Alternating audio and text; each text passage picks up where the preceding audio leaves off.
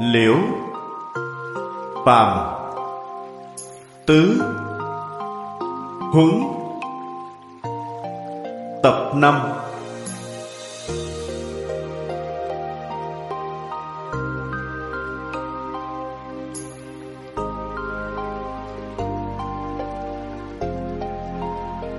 chủ giảng pháp sư tịnh không thời gian, ngày 17 tháng 4 năm 2001 địa điểm, đài truyền hình Phụng Hoàng, Thâm Quyến, Trung Quốc. Chư vị đồng học, xin chào mọi người.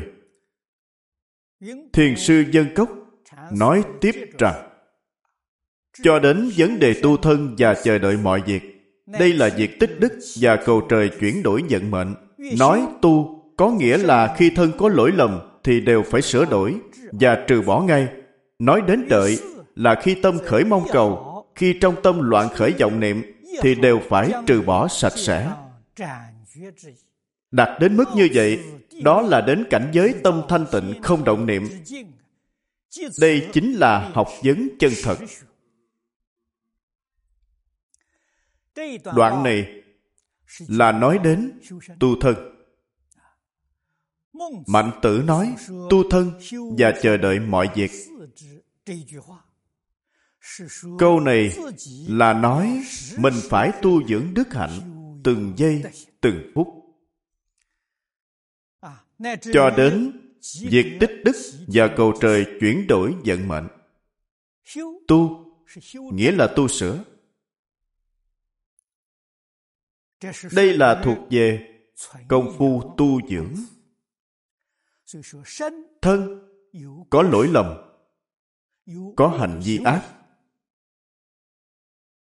Cần phải vĩnh viễn đoạn trừ nó. sĩ là chờ đợi. Gọi là điều kiện chín mùi thì sự việc tự nhiên sẽ thành công. Trong này cấm kỵ nhất là không được. Có chút tâm cầu may và suy nghĩ vượt bổn phận nào. Cũng không được để cho ý niệm trong tâm loạn khởi vọng động. Tương nghênh nghĩa là ý niệm sanh diệt.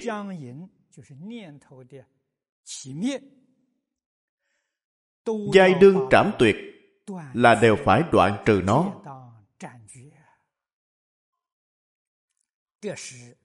đây là công phu chân thật. quả nhiên đến được địa vị này thì đã hoàn toàn khôi phục lại tánh đức. Cảnh giới này trong nhà phật gọi là cảnh giới của đại bồ tát. đây chính là học vấn chân thật. là học vấn thực sự mạnh tử nói rất hay. Học vấn không có thứ gì khác. Chỉ là tìm lại bản tánh đã mất mà thôi. Phóng tâm là gì? Là vọng tưởng, tạp niệm, phân biệt, chấp trước. Học vấn thực sự là gì? Có thể đoạn trừ tất cả những điều này. Thì đây là học vấn thật sự. Như vậy thì hoàn toàn có thể khôi phục lại tự tánh, khôi phục lại bản tâm. Tự tánh vốn đầy đủ vô lượng trí tuệ, vô lượng đức năng, vô lượng tướng hảo. Đây là có cầu ắt ứng. Có cầu thì nhất định sẽ đạt được nguyên lý chân thật. Nguyên lý thật sự thì chúng ta nhất định phải có niềm tin. Thật sự nương theo lý luận phương pháp này để tu học, thì làm gì có chuyện không cầu được. Thế xuất thế gian pháp không có gì mà không cầu được. Đoạn văn bên dưới lại nói, tuy ông chưa đạt được cảnh giới vô tâm, nhưng nếu có thể trì chú chuẩn đề, đến mức không nhớ số lượng, không để gián đoạn, trì đến khi thuần thục rồi thì đạt đến cảnh giới trì mà không trì, không trì mà trì, trì đến lúc ý niệm không khởi nữa thì sẽ thấy linh nghiệm. Đạo lý này là thành tắc linh thành tắc minh. Chúng ta là phàm phu. Phàm phu không thể đạt được cảnh giới vô tâm, nghĩa là vô niệm. Phàm phu đều có ý niệm. Làm sao để khống chế được ý niệm này? Làm sao để tiêu diệt được ý niệm này? Vậy thì phải có phương pháp. Thiền sư dân cốc dạy liễu phàm, dùng phương pháp trì chú. Có người đọc cuốn sách này,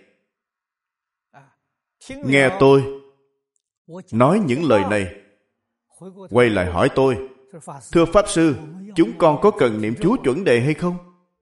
Hay là tiếp tục niệm a di đà phật? Có không ít người hỏi câu này. Do đây có thể biết học tập nhưng không khéo dụng tâm. Quý vị nghe, không hiểu ý nghĩa. Không phải phía trước đã nói với quý vị rồi hay sao? Vẽ bùa, tham thiền, trì chú, niệm phật, phương pháp không giống nhau. Nhưng hiệu quả như nhau. Phương pháp cách thức không giống nhau, nhưng mục đích, nguyên lý thì hoàn toàn tương đồng. Họ niệm chú chuẩn đề còn chúng ta niệm a di đà phật. Nhưng phải nhớ mấy câu bên dưới. Đây là nguyên tắc chung. Không nhớ số lượng. Điều này phải xem người như thế nào. Người căn tánh trung thượng có thể dùng phương pháp này. Người căn tánh trung hạ, tốt nhất là nhớ số. Cho nên chúng ta niệm phật dùng chuỗi dùng chuỗi để làm gì? Để nhớ số lượng. Một ngày nhất định phải nhớ số lượng bao nhiêu? Như vậy có thể tiêu trừ vọng niệm. Công phu có thể đạt được tinh tấn mà không giải đãi. Đây là công phu ban đầu. Chư vị nên nhớ, sau mấy năm dụng công, vọng niệm ít đi, tâm địa ngày càng thanh tịnh thì bạn không cần nhớ số nữa. Vì sao vậy? Vì nhớ số vẫn làm phân tâm. Đây là phương pháp bất đắc dĩ lúc mới học. Nhớ số lượng. Là một ngày nhất định phải niệm mấy dạng câu phật hiệu. Niệm năm dạng câu, niệm mười dạng câu.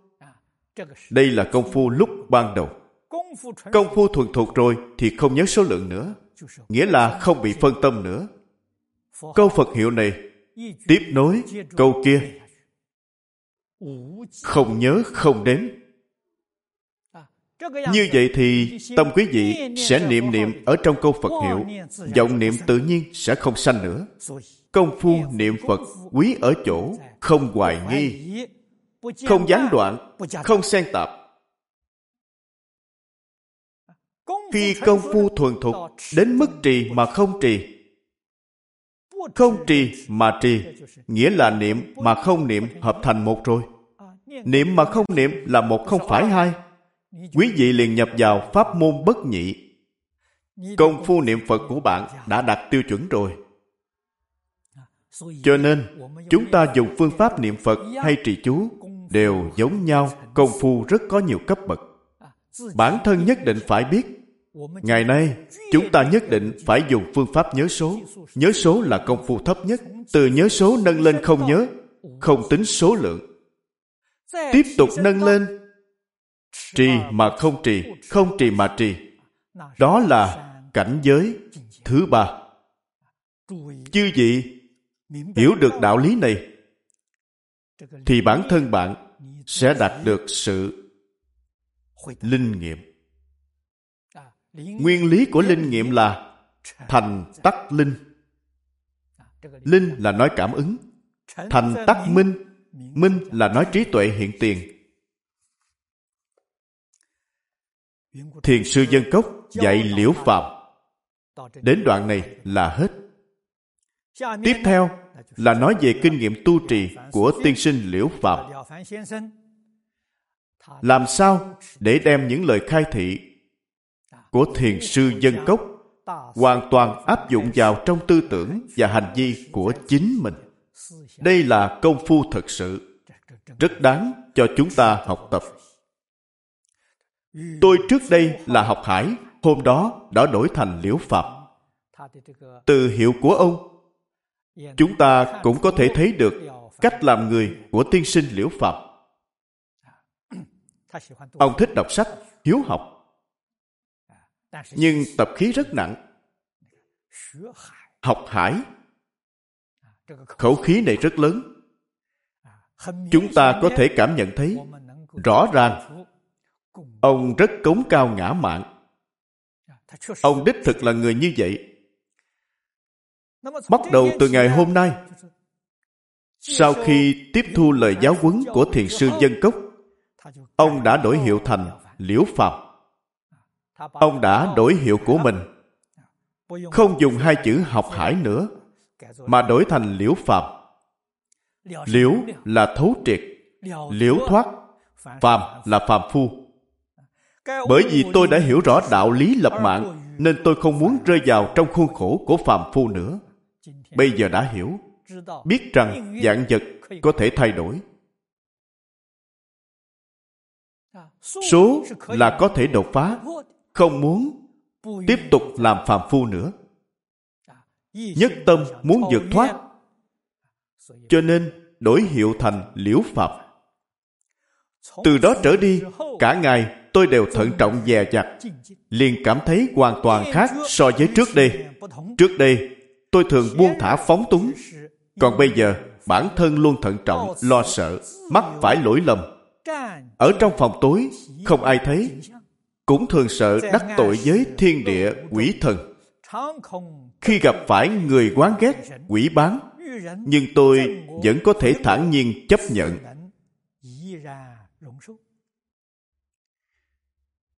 đây là hiện tượng công phu tu trì mới đắc lực.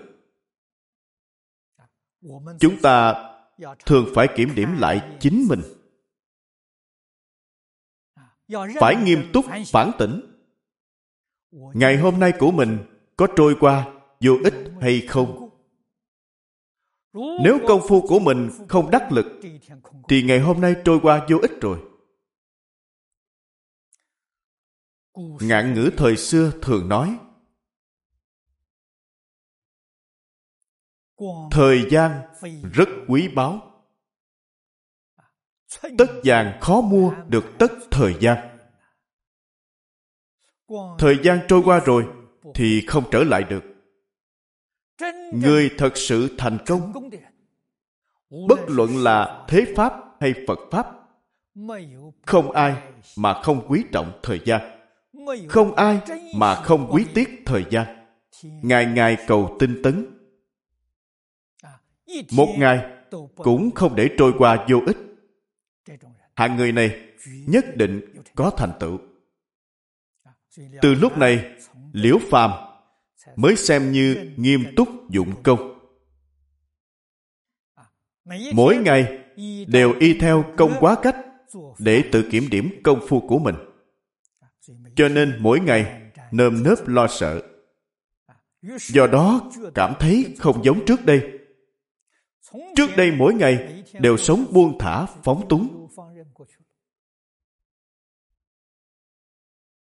Không hề chú ý đến chuyện này.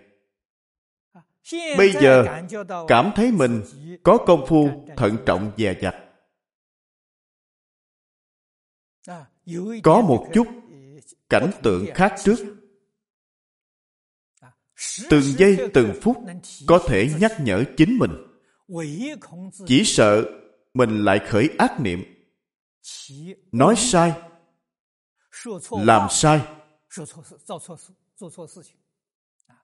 ông có ý niệm cảnh giác này.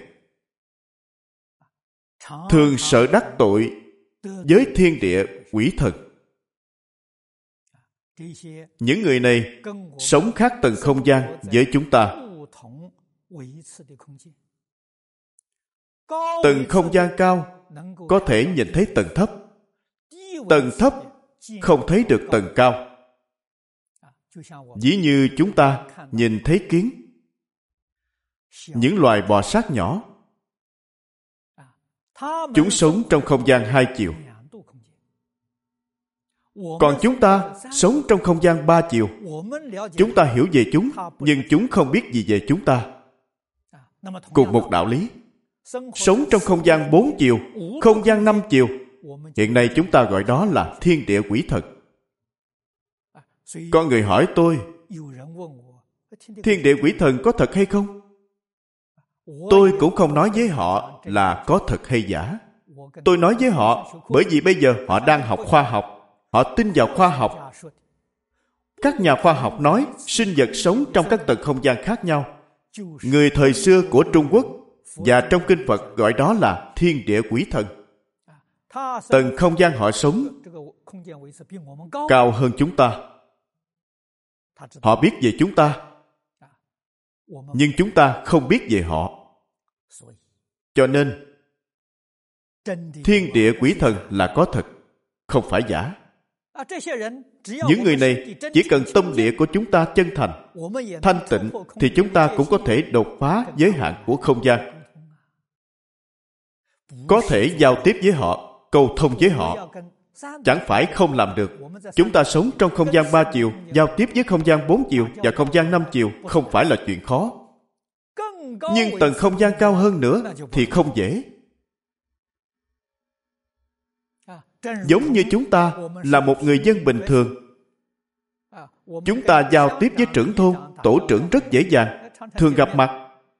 Nếu chúng ta muốn gặp bộ trưởng, tổng thống thì rất khó khăn vì sao vậy? Vì địa vị họ quá cao chúng ta không dễ gặp họ được. Đạo lý này cũng giống như vậy. Cho nên không gian bốn chiều năm chiều rất gần chúng ta. Giống như trưởng thôn và tổ trưởng của chúng ta vậy. Dễ gần gũi. Như thiên thần. Thiên thần. có trời dục giới trời sắc giới trời vô sắc giới. Cảnh giới này cao. Chúng ta không dễ gì qua lại với họ việc đó cần phải có định công sâu hơn. Định công bình thường không làm được. Trong kinh thường gọi là thiền định thâm sâu trên quả địa như lai. Đích thực là đạt đến một niệm không sanh.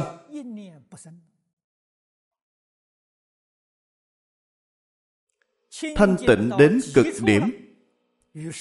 Do đó, các ngài đột phá hết toàn bộ vô lượng vô biên các tầng không gian.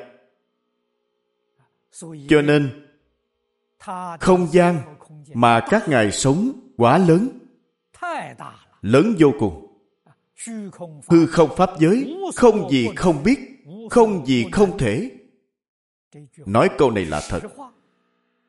Tuyệt đối không phải là khen ngợi hay là lời khoa trương, mà thực tế là như vậy trong kinh đức phật nói với chúng ta các ngài có năng lực này vậy chúng ta có năng lực này hay không? Đức phật nói tất cả đều có. Tất cả chúng sanh đều có năng lực này.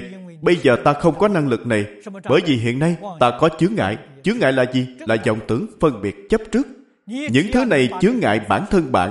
Chỉ cần bạn buông bỏ những thứ này thì trí tuệ liền hiện tiền năng lực liền hiện tiền nghĩa là bạn có năng lực đột phá các tầng không gian khác nhau.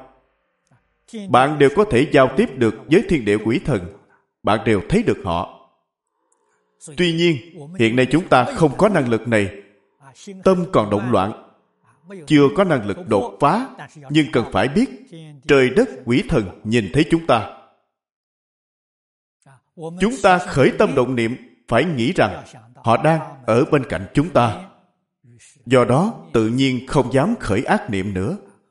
Tự nhiên từ bỏ hành vi ác. Đạt đến hiệu quả đoạn ác tu thiện, sửa sai đổi mới. Bên dưới đưa ra ví dụ, gặp người oán hận mình, ghét mình. Có người quỷ bán mình. Trước đây, tiên sinh liễu phàm gặp những người này tuyệt đối không cam tâm tha thứ cho họ nhất định phải trả thù. Bây giờ ông đã hiểu không báo thù nữa. Tâm an định lại có thể thản nhiên chấp nhận. Tâm lượng dần dần rộng lớn hơn có thể bao dung. Đây là công phu tu trì đắc lực. Đến năm sau chư vị phải nhớ rằng năm 35 tuổi, tiên sinh liễu phàm gặp thiền sư dân cốc. Năm sau là 36 tuổi. Đến năm sau, lễ bộ mở khoa thi. Khoa cử. Đây là cuộc thi của lễ bộ. Khổng tiên sinh đoán tôi đổ hạng ba. Ông tham gia kỳ thi lần này. Khổng tiên sinh xem cho ông. Ông thi đứng thứ ba đột nhiên thi được hạng nhất. Đây chính là công phu tu trì của ông đã thay đổi vận mệnh. Nên ông thi đứng thứ nhất. Lời tiên đoán của khổng tiên sinh đã bắt đầu không linh nghiệm. Khổng tiên sinh xem cho ông lần đầu tiên không ứng nghiệm. Đến kỳ thi hương và mùa thu, tôi đã thi đậu cử nhân. Mùa thu năm đó, ông đi thi cử nhân và ông đã đậu cử nhân. Trong mệnh của ông không thi đậu cử nhân. Đây là hiệu quả của việc thay đổi vận mệnh. Ứng nghiệm rất rõ ràng.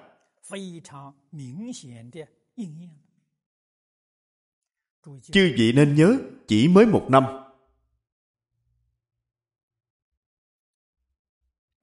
Nói chung, khi sửa đổi bản thân, lúc mới bắt đầu, tâm luôn dũng mãnh trong nhà phật, chúng ta thường nói, học phật năm đầu, phật ở trước mắt.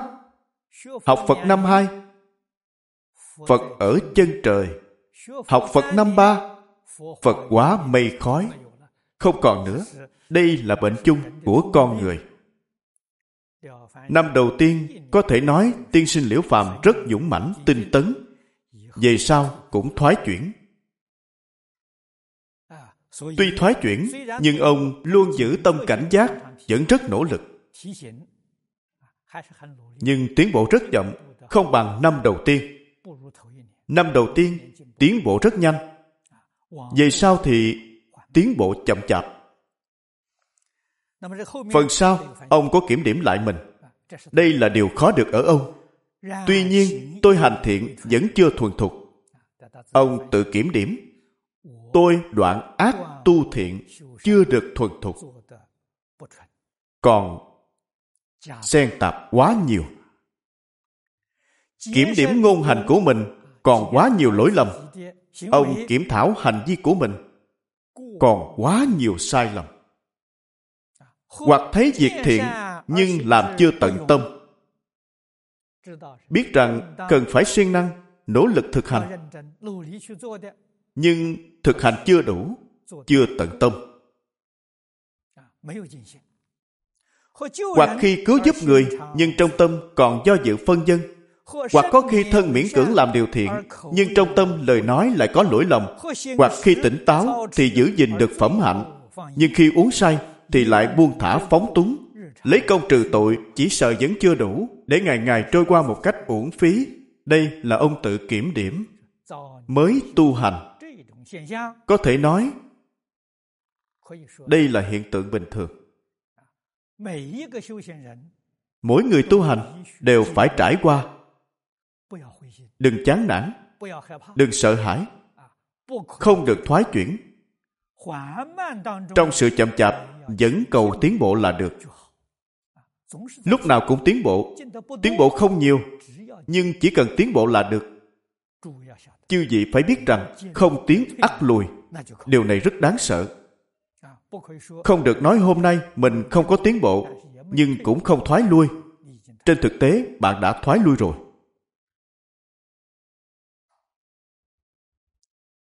Phát nguyện từ năm kỷ tỵ. Kỷ tỵ là năm ông 35 tuổi. Chính là sau khi gặp thiền sư dân cốc ông đã phát nguyện đoạn ác tu thiện mãi đến năm kỷ mão trải qua 10 năm, tôi mới làm xong 3.000 điều thiện. Phát nguyện làm 3.000 việc thiện. Tròn 10 năm. Từ 35 tuổi đến 45 tuổi mới hoàn thành 3.000 việc thiện. Do đây có thể biết ba ngàn điều thiện khó làm biết bao. Nhưng ngày nào ông cũng làm. 10 năm, 3.600 ngày. Tính bình quân một ngày, ông làm chưa được một việc tốt. Cũng may là ngày nào ông cũng làm. Chúng ta biết chân tướng sự thật này.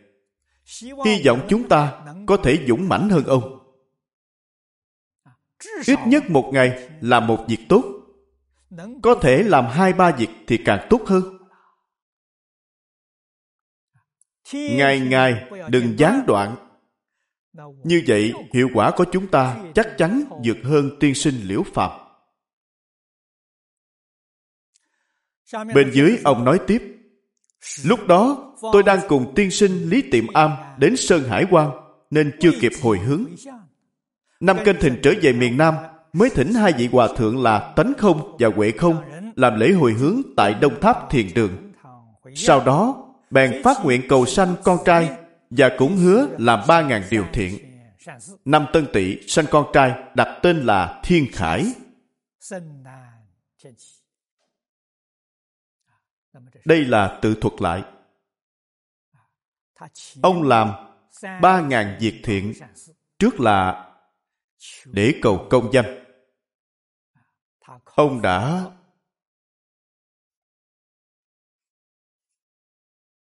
thi đậu cử nhân ứng nghiệm rồi nhưng dùng hết thời gian 10 năm tiếp theo, ông lại phát nguyện làm 3.000 việc thiện để cầu con trai.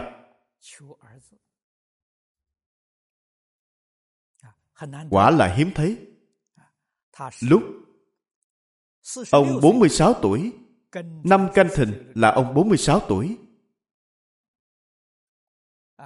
Sau khi trở về, mời những người xuất gia như pháp sư tánh không, huệ không làm lễ hồi hướng ở thiền đường đông tháp mười năm đã hoàn thành ba ngàn việc thiện sau khi hồi hướng ông lại phát nguyện cầu sinh con trai cũng hứa làm ba ngàn việc thiện Hiệu nghiệm này cũng rất nhanh. Đến năm thứ hai, Tân Tỵ là năm thứ hai. Tiên sinh Liễu Phàm 47 tuổi, sanh đứa con đầu lòng tên là Thiên Khải. Mỗi khi ta làm một việc thiện, thì đều lấy bút ghi lại. Mẹ con không biết chữ, nên mỗi khi làm được một việc thiện, liền lấy lông ngỗng vẽ một vòng tròn đỏ lên tờ lịch.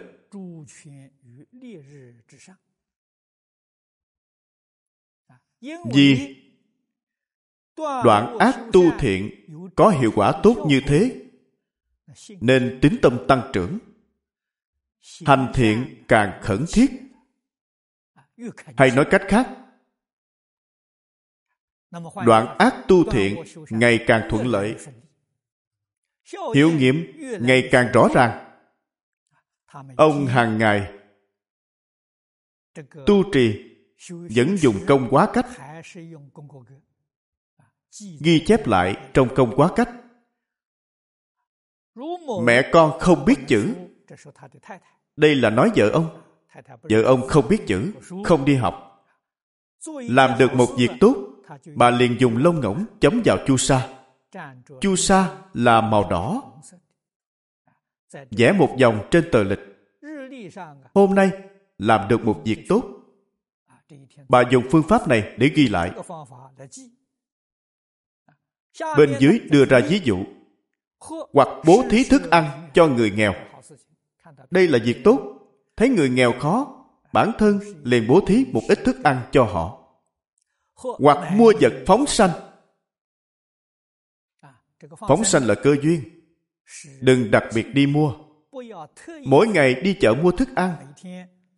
Thấy những động vật còn sống này sau khi mua chúng đích thực có thể sống được thì bạn hãy mua. Nếu thấy tình trạng của chúng, mua phóng sanh mà chúng cũng không thể sống được. Như vậy thì không cần mua.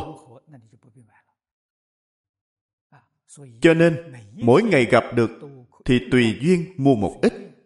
Mua xong thì đem đi phóng sanh. Việc tốt giống như thế. Có khi một ngày làm được hơn 10 vòng tròn. Có thể thấy ông làm việc thiện rất cần mẫn rất siêng năng. Đến tháng 8 năm quý mùi đã hoàn thành 3.000 việc thiện. Năm quý mùi, tiên sinh liễu phàm 49 tuổi. Ở trước là năm canh thìn phát nguyện. Đến năm quý mùi là 4 năm. 3.000 việc thiện lần trước làm 10 năm mới hoàn thành. Lần thứ hai phát nguyện làm 3.000 việc thiện. 4 năm là hoàn thành. Có thể thấy ông càng làm càng thuận lợi. Lại thỉnh Hòa Thượng Tánh Không đến nhà làm lễ hồi hướng. Ông làm rất như Pháp, cũng rất siêng năng. Làm theo quy củ.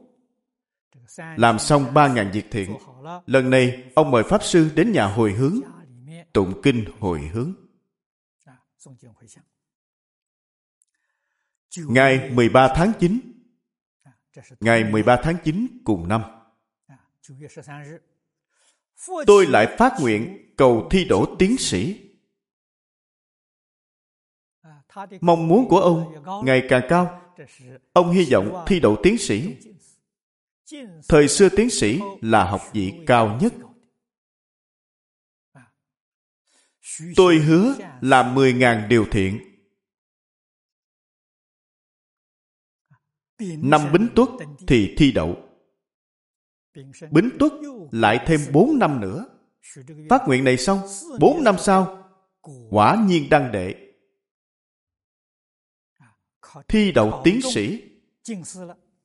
Năm đó, tiên sinh Liễu Phàm, 52 tuổi. Được bổ nhiệm làm tri huyện ở huyện Bảo Đế. Sau khi thi đậu tiến sĩ, triều đình cử ông đến làm tri huyện ở huyện Bảo Để. Ông nhậm chức ở huyện Bảo Để 7 năm. Tức là từ năm 1586 đến năm 1592. Bảy năm này, ông làm tri huyện ở Bảo Để sau khi nhậm chức. Ông nói, tôi chuẩn bị một cuốn sổ trắng, đặt tên là sổ trị tâm.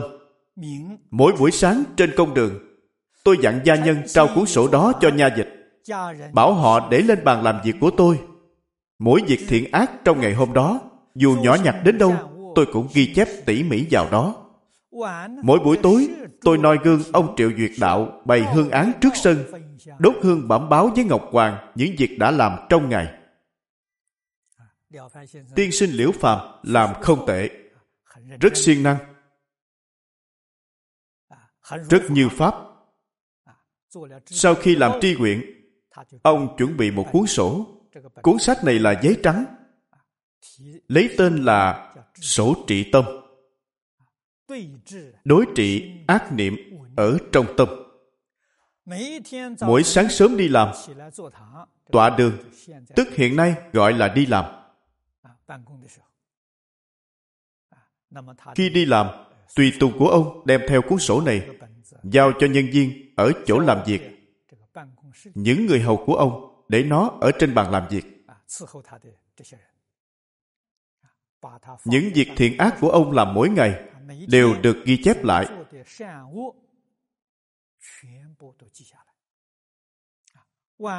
buổi tối bày một bàn hương án ở trong sân học theo triệu duyệt đạo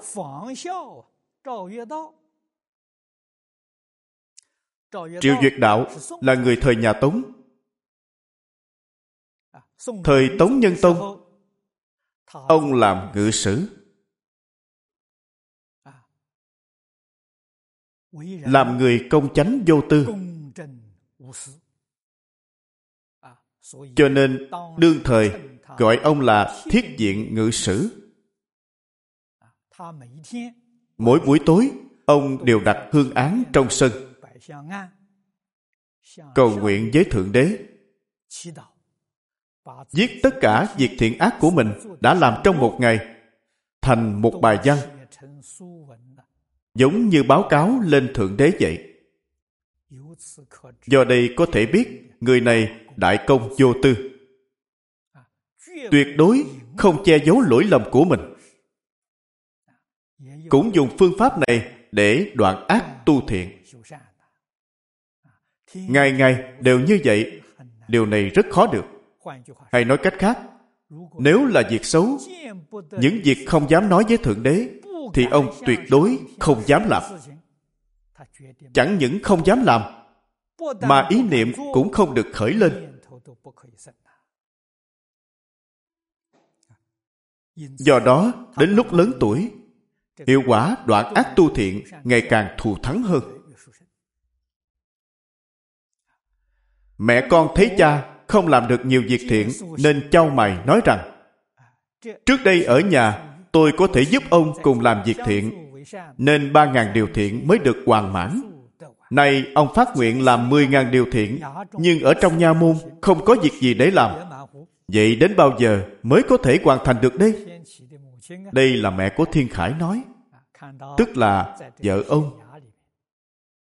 Thấy trong huyện nha này, huyện nha tương đương với quỹ ban huyện bây giờ. Trong quỹ ban huyện không có việc thiện nào để làm. Trước đây ở nhà, thường qua lại với hàng xóm láng giềng, nên làm việc thiện dễ dàng. Bây giờ làm quan, phu nhân của tri huyện đi đến đâu cũng có người tiếp đãi hay nói cách khác không có cơ hội để làm việc thiện do đó bà rất ưu sầu lo lắng bây giờ ông hứa làm 10.000 điều thiện biết đến bao giờ mới có thể làm xong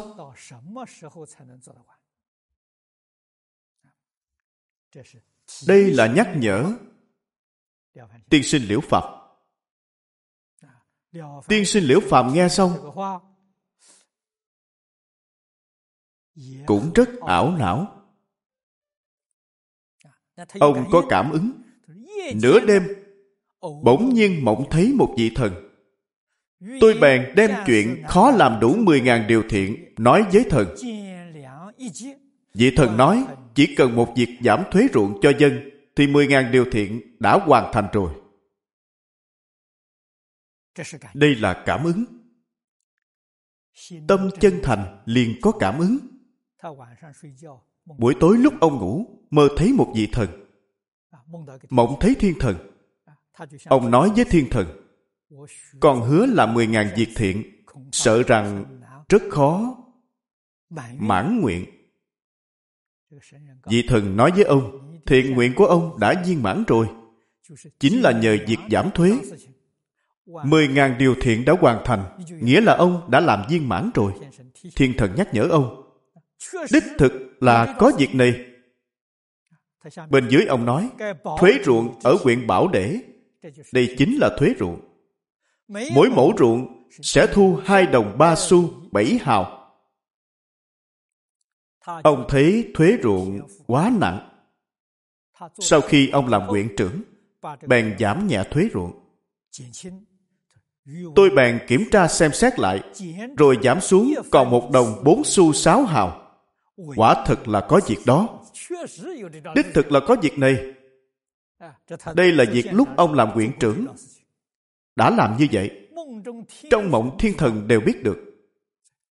Nhưng tôi còn có chút hoài nghi. Việc này sao thiên thần lại biết được? Thần nói với ông, một việc này đã viên mãn 10.000 việc thiện của ông rồi. Đúng lúc thiền sư Quyển Dư từ núi Ngũ Đài đến, tôi liền kể lại giấc mộng cho ngài nghe, rồi hỏi ngài giấc mơ này có đáng tin hay không? Thiền sư Nguyễn Dư ở núi Ngũ Đài. Họ quen biết nhau đã nhiều năm rồi. Thiền sư đến huyện Bảo Để gặp Liễu Phàm. Ông đem chuyện trong mộng thỉnh giáo thiền sư Nguyễn Dư. Lại hỏi những lời của thiên thần, nói có thể tin được không? Thiền sư nói, nếu dùng thiện tâm chân thành, khẩn thiết thì làm một điều thiện, có thể tương đương với dạng điều thiện. Đây là căn cứ theo luận lý trong kinh điển để nói. Vì sao vậy? Vì làm thiện với tâm chân thành khẩn thiết. Tâm chân không có phân biệt, không có chấp trước.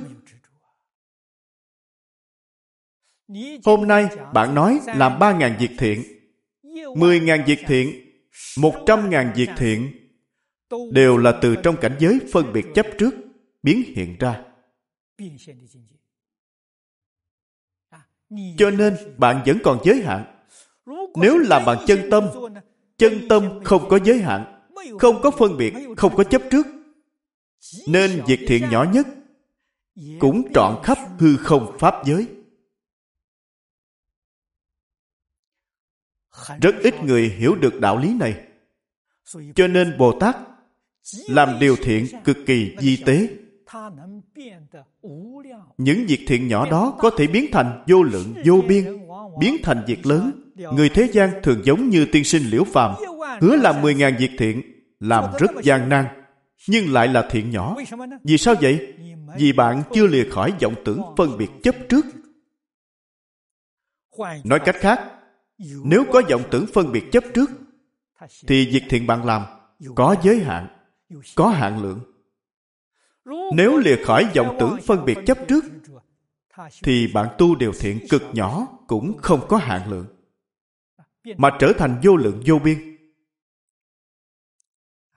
Cho nên nói, một điều thiện có thể tương đương với dạng điều thiện. Đây là nói với ông, kỳ thực một điều thiện là thiện lớn vô lượng vô biên.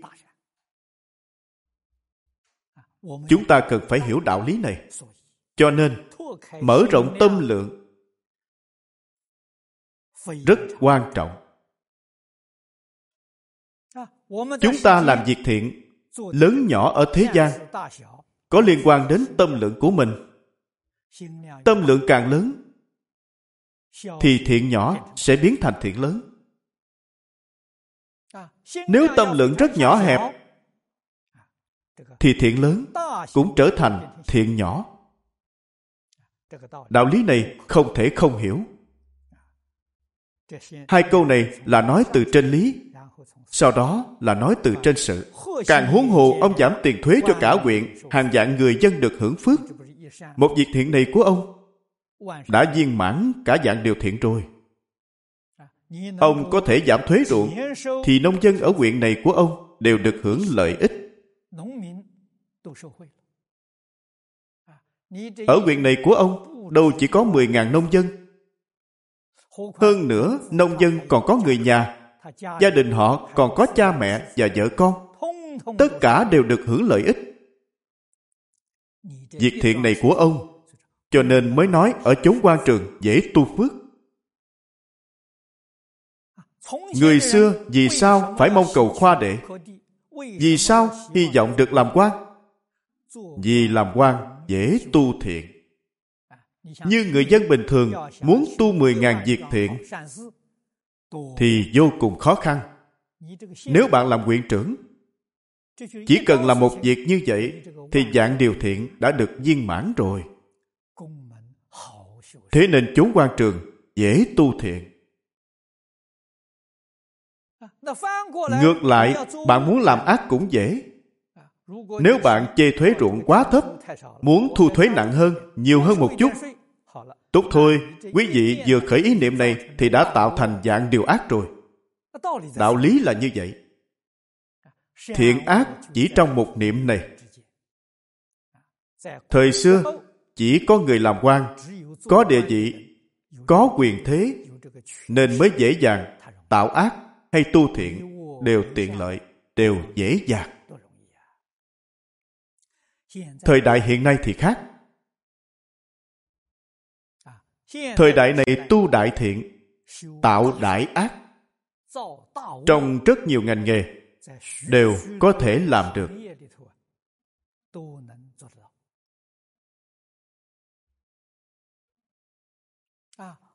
hiện nay ngành dễ làm nhất không gì hơn được giới giải trí giới điện ảnh công ty truyền thông quyền thao lược này còn hơn cả đế dương.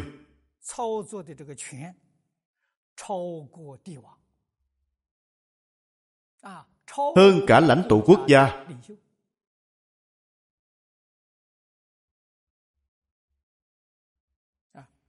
đặc biệt là độ phủ sóng của vệ tinh và mạng internet hiện nay nếu chúng ta truyền bá những điều tốt việc thiện lành, thì có thể dẫn dắt chúng sanh.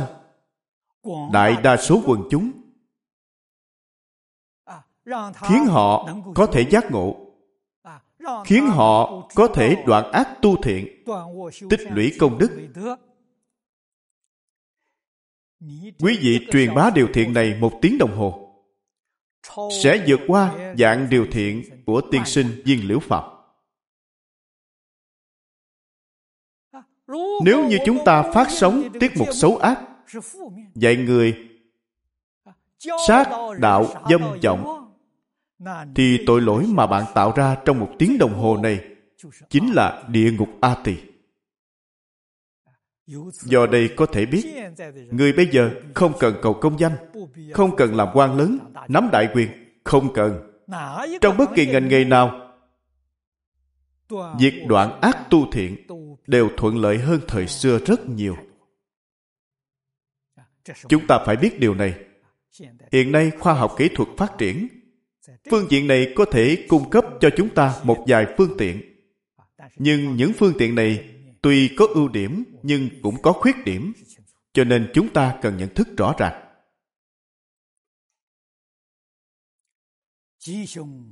Lành giữ quả phước, quả thật chỉ trong một niệm của chúng ta.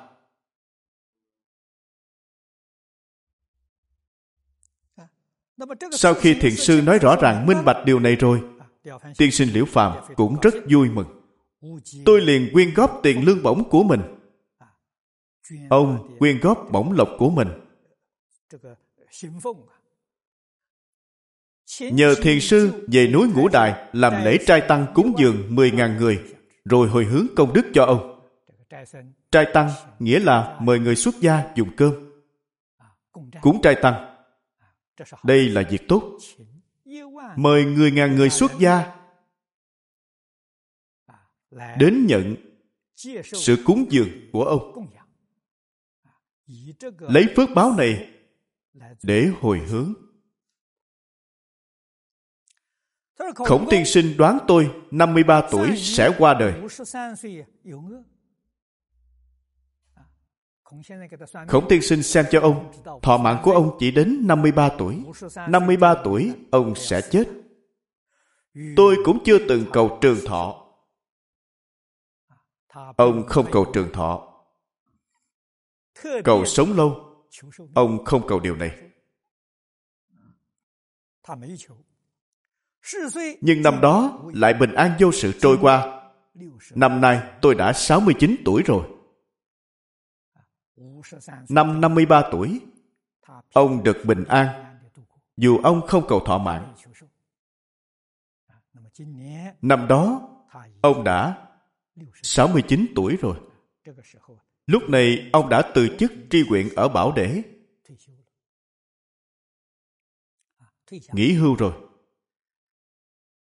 Từ câu này chúng ta hiểu bốn bài văn này ông viết vào năm 69 tuổi Dạy con trai của ông là Thiên Khải. Kinh thư nói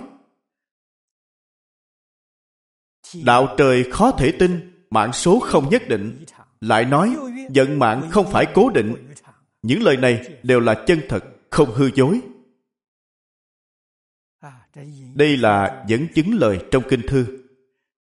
Đạo trời khó tin. Vì sao vậy? vì mệnh người không phải là cố định cũng tức là nói định số sẽ thay đổi không phải là thường hằng. Lại nói vận mạng không phải là cố định. Mệnh trời là vô thường. Tu đức là quan trọng. Những lời này đều là thật. Tuyệt đối không phải giọng ngữ. Tôi nhờ vậy mà hiểu được mọi chuyện quả phước đều do chính mình tự tạo ra đây là lời của thánh hiền. Nếu nói quả phước là do trời định, thì đó là ngôn luận của người thế tục. Ông hiểu rõ ràng tường tận đạo lý này rồi. Do đó, phải tiếp thu giáo huấn của thánh nhân. Tự mình phải biết thay đổi vận mệnh. Phải biết làm chủ vận mệnh của mình vậy thì người này là anh hùng hào kiệt. Tuyệt đối không thể giống những người bình thường khác. Suốt đời nghe theo sự sắp xếp của vận mệnh. Như vậy là hoàn toàn sai lầm. Đặc biệt là không được tạo ác nghiệp. Tạo ác nghiệp sẽ tổn giảm phước báo của chính mình. giảm tuổi thọ của chính mình đây là việc làm ngu si đến tột đỉnh. Mặc dù bạn là người giàu có, phú quý của bạn có thể thọ hưởng lâu dài. Nhưng do bạn tạo điều bất thiện, nên phước của bạn bị tổn giảm. Thọ mạng cũng bị tổn giảm. Đây là người rất ngu si trong thế gian bởi vậy, con người không thể không tiếp thu giáo dục, đặc biệt là không thể tiếp thu giáo huấn của thánh hiền. Chỉ có tiếp thu giáo huấn của thánh hiền thì mới có thể hiểu lý, mới có thể thay đổi vận mệnh của chính mình, nâng cao cảnh giới của chính mình. Tốt rồi, hôm nay chúng ta giảng đến chỗ này.